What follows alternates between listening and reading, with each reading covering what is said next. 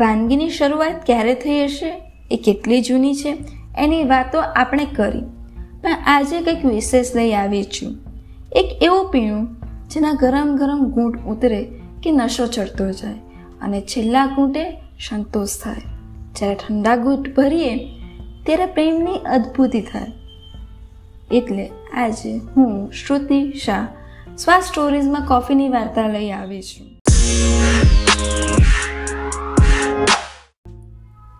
વિશ્વના તમામે તમામ જળ, નાનાથી લઈ મોટા સુધી બધાનું માનીતું આ પીણું. કોફી શબ્દ શેની પરથી આવ્યો છે એની ચર્ચા કરીશું. કોફી એ અંગ્રેજી શબ્દ છે જે ઈસવીસન પંદરસો બ્યાસીમાં ડચ શબ્દ કોફી કે ઓ ડબલ એફ આઈ ઈ પરથી અસ્તિત્વમાં આવ્યો. જે તુર્કી શબ્દ કાવે અને તે પણ અરેબિક શબ્દ કાવા પરથી આવ્યો. અરેબિકમાં કાહા એટલે એવું પીણું જે ભૂખ ઘટાડી દે. ઐતિહાસિક સંદર્ભોના આધારે કોફીના પહેલવહેલા છોડ પંદરમી સદીના અંત ભાગમાં જોવા મળ્યા.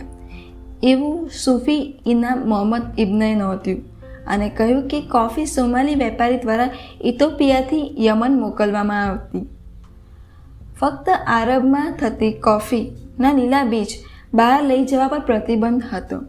ત્યાં મોકલવામાં આવતી કોફીને શેકીને મોકલતા, જેથી તેને ઉગાડી ના શકાય. ઉગતી કોફીના છોડથી કોફી એક પીણું કેવી રીતે બન્યું હશે? કોઈએ તો પ્રથમવાર કોફી બનાવી હશે. કોઈકના રસોડે પ્રયોગ થયા હશે.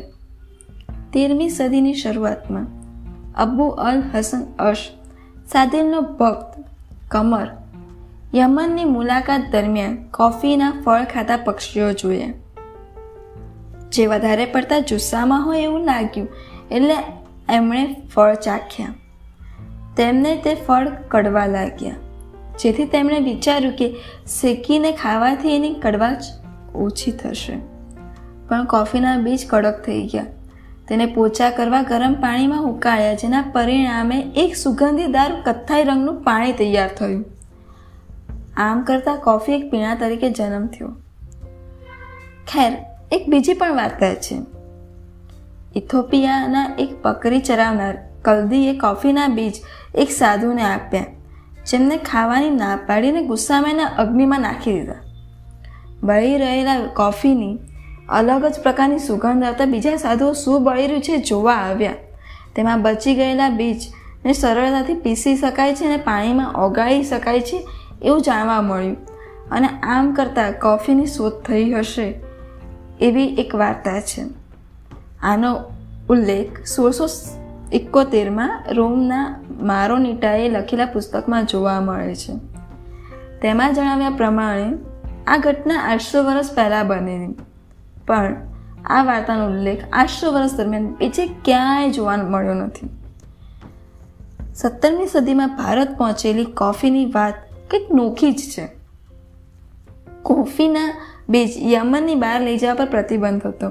પણ મક્કાની મુલાકાત દરમિયાન બાબા બુદાને કમાલ કર્યો. તેમણે તેમની દાઢીમાં સાત કોફીના લીલા બીજ છુપાવી ભારત લેતા આવ્યા. ઈસવીસન સત્તરસો વીસમાં બાબા બુદાન કર્ણાટકમાં આવેલ ચિકમાગલુરના પર્વતો પર તે બીજ વાવ્યા અને કોફીના છોડ ભારતમાં ઉગવાની પહેલવહેલી શરૂઆત થઈ. જે પર્વતો પર બીજ વાવવામાં આવેલ તે પર્વતને બાબા બુદાન ટેકરી તરીકે ઓળખાય છે.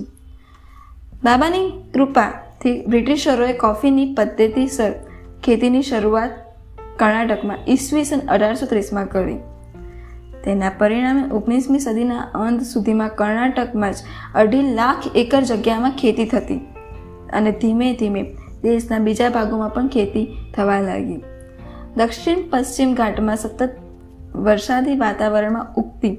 કોફીનો સ્વાદ અલગ હોવાથી એને ઇન્ડિયન મોન્સૂન કોફી કહે છે. જો કે કોફીના છોડની શરૂઆત બાબાએ કરી, પણ એ પહેલાં કોફીનો વપરાશ ભારતમાં થતો હતો, જેનો ઉલ્લેખ બ્રિટિશ ટ્રાવેલર એડવર્ડ ટેરીના ઈસવીસન સોળસોમાં કરેલો. ભારત દર્શન વખતે જહાંગીરના દરબારમાં એક કવિના મોઢે તેના વખાણ સાંભળેલા. તેમણે કહેલું કે કોફી રાજકુમારને ખુશ કરે છે, તેનું પાણી અમૃત છે.